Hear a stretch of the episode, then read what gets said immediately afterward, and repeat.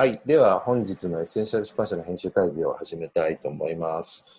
あの、今日はちょっとブロックチェーンと出版の可能性について少し話したいなと思うんですね。で、まあ、ブロックチェーンはすごい、まあ、一時期注目されて、ちょっと今、なかなかまだ世の中にサービスとして出てるのって少ないと思うんですけど、すごいブロックチェーンと出版って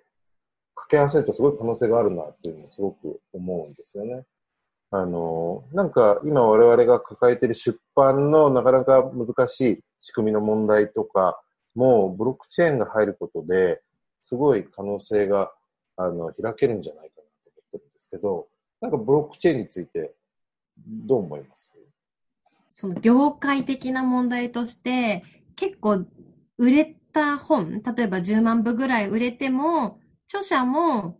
出版社も書店も取り次ぎもそこまでハッピーじゃないみたいな。10万人がなんか欲しいと思って読みたいと思った読あの本にもかかわらず、なんかそこがちょっとなんかこう、仕組みとしてうまくいってないなっていうのはあったので、ブロックチェーンと書籍、出版っていうのを組み合わせることによって、まあ、著者もハッピーになるし、読者もハッピーになるし、出版社もハッピーになるっていうのは見えて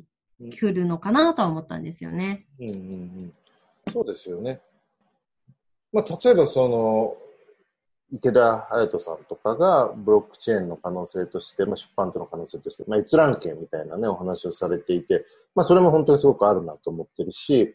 まあ、ただその読者が本を、えー、読んで、読んだ人がまたその閲覧する権利を他の人にえ、ー、と、渡していく。その時にブロックチェーンっていうものが記憶されていくので、あの、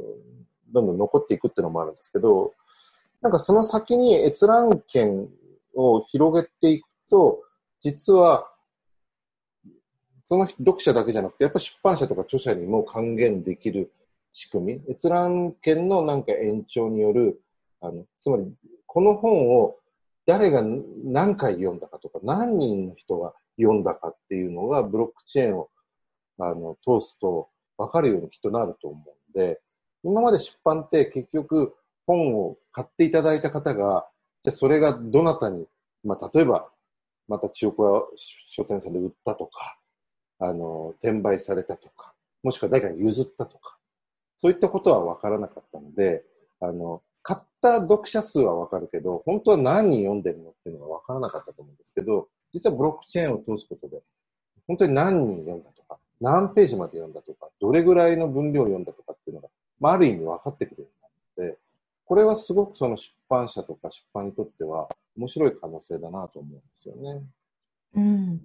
うん、電子書籍、Kindle Unlimited もあると思うんですけど、なんか何ページ、ページ読んだことに出版社に関係があるとか、いろいろあると思うんですけど、それがよりこう、直接的にこう、ユーザーと出版社がつながれるっていうのはいいなって思うのと、あと、紙の本と電子の本、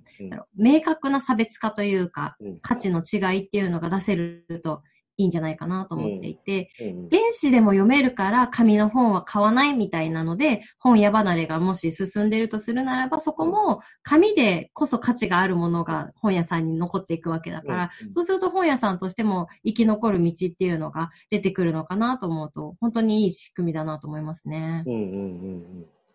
まさにそのブロックチェーンは電子書籍とかにね強みを持ってるものなんですけど逆に言うと、だから電子書籍、電子の本に関してはブロックチェーンとかも含めて、より電子だからこその良さを追求していく必要があるし、一方で紙の本は紙の本ならではの強みっていうのをやっぱ掘り下げていく。だからいい意味での二極化をしつつ、またこの掛け算。で、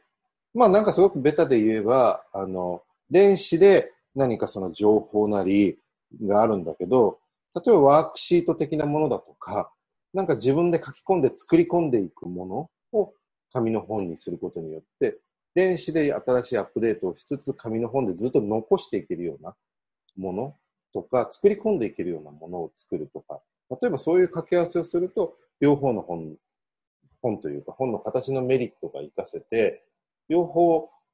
必要なものになったりもするのかなというふうに思ったりしました。そうですね。自分用にカスタマイズできる本、うんうん例えば実践の本みたいなうんうんのが出てくるといいですもんね。うんうん。まあ、ちょっと、あと、まあ、ブロックチェーンは他にも、読者の方自身が書店さんになれるというような、つまりアフリエイトの進化版というか、その人がまた誰かにあの本を勧めたり、その人を経由で本が売れた時に、その方にもなんか還元されて、出版社にも還元されるという、なんかアフリエイトでやっていてるようなものが、よりちょっと進化した形でできたりする可能性もあるし、後々的にはその仮想通貨というか、ポイント制のもとで、それを買った人たちが、よりまたポイントが還元されたり、またその、そこの本にコメントをしてくれるとまたポイントが入るみたいな。で、そのポイントがどんどん溜まってくると、また次の本が、えー安く買えるとか、より、あの、本にコミットしてもらえばしてもらうほど、原価が安くなって下手すると、あの、利益まで出てしまうような、そんな仕組みさえも将来的には考えられるので、やっぱりそのブロックチェーンっていう可能性はすごいいろいろ未来があるかなというふうに思います。そうですね。一人一メディア時代の、うんなんか、うん本当に、書籍っていうか出版業界との掛け合わせができそうな気がしますよね。うん